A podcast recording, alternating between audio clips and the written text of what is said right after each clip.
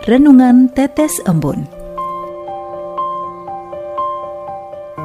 Sobat Katolikana yang dikasihi dan mengasihi Tuhan, kita berjumpa lagi dalam program Renungan Tetes Embun yang dipersembahkan oleh Radio Katolikana. Mari kita siapkan hati untuk mendengarkan firman Tuhan. Shalom Sobat Katolikana Selamat datang di dalam Renungan Tetes Embun hari ini Senin 30 Mei 2022 Mintalah dalam nama Yesus.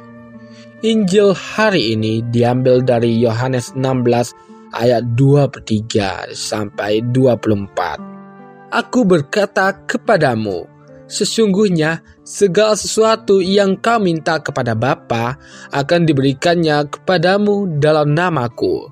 Sampai sekarang kamu belum meminta sesuatu dalam namaku. Mintalah, maka kamu akan menerima, supaya penuhlah sukacitamu. Saya teringat kisah saya waktu kecil. Ketika saya masih kecil, saya diajari oleh ayah saya untuk berdoa sebelum tidur malam dan sesudah bangun pagi, sebelum belajar dan setelah belajar, sebelum makan dan setelah makan. Saya mengiakan semua perintah itu. Saya diajari bagaimana cara berdoa yang baik dan benar. Salah satu yang paling penting adalah sebelum berdoa harus membuat tanda salib. Sesudah tanda salib baru berdoa. Doanya harus berisikan ucapan syukur dan pujian, permohonan, dan ditutup dengan perantaraan Kristus. Setelah doa selesai, harus tutup dengan tanda salib lagi. Semuanya itu saya ikuti, meskipun sebenarnya pada waktu itu saya kurang paham atas semua yang diajarkan ayah saya. Saya melakukannya atas dasar perintah ayah saya. Saya berdoa hanya untuk formalitas belaka. Yesus mengingatkan kita bahwa sampai sekarang kamu belum meminta sesuatu dalam namaku. Apa maksud dari pernyataan Yesus ini? Jawabannya bahwa ketika kita meminta sesuatu kepada Bapa, kita harus memastikan terlebih dahulu apakah sikap dan perilaku kita sudah sesuai dengan kehendak Yesus atau belum. Ketika belum sesuai dengan kehendak Yesus, maka kita tidak layak meminta sesuatu kepada Bapa. Meminta dalam nama Yesus berarti seluruh dinamika hidup kita sudah sesuai dengan kehendak Yesus. Karena perilaku manusia belum sesuai dengan kehendak Yesus, Yesus mengatakan kepada kita sampai sekarang. Kamu belum meminta sesuatu dalam namaku.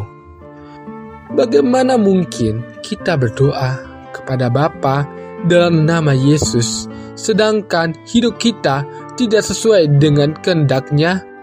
Sama seperti kisah hidup saya pada waktu masih kecil. Saya berdoa hanya karena perintah ayah saya. Bacaan pertama memberikan contoh konkret kepada kita. Bagaimana modal manusia ia meminta kepada Bapa atas nama Yesus. Apolos adalah orang fasih berbicara dan sangat mahir dan soal-soal kitab suci.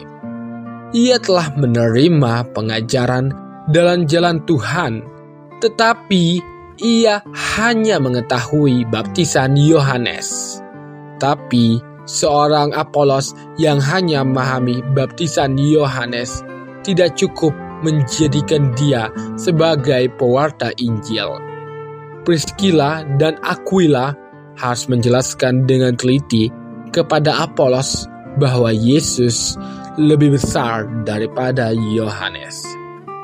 Setelah Apolos memahami semuanya dan menerapkannya dalam sikap sehari-hari, barulah Apolos secara penuh menjadi pewarta Injil. Lantas, apakah kita bisa menjadi seperti Apolos?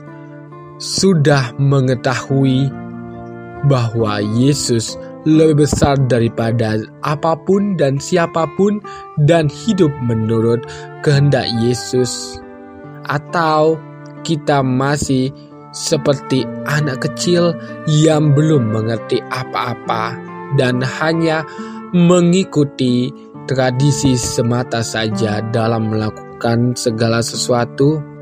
Ini menjadi renungan kita pada hari ini. Amin.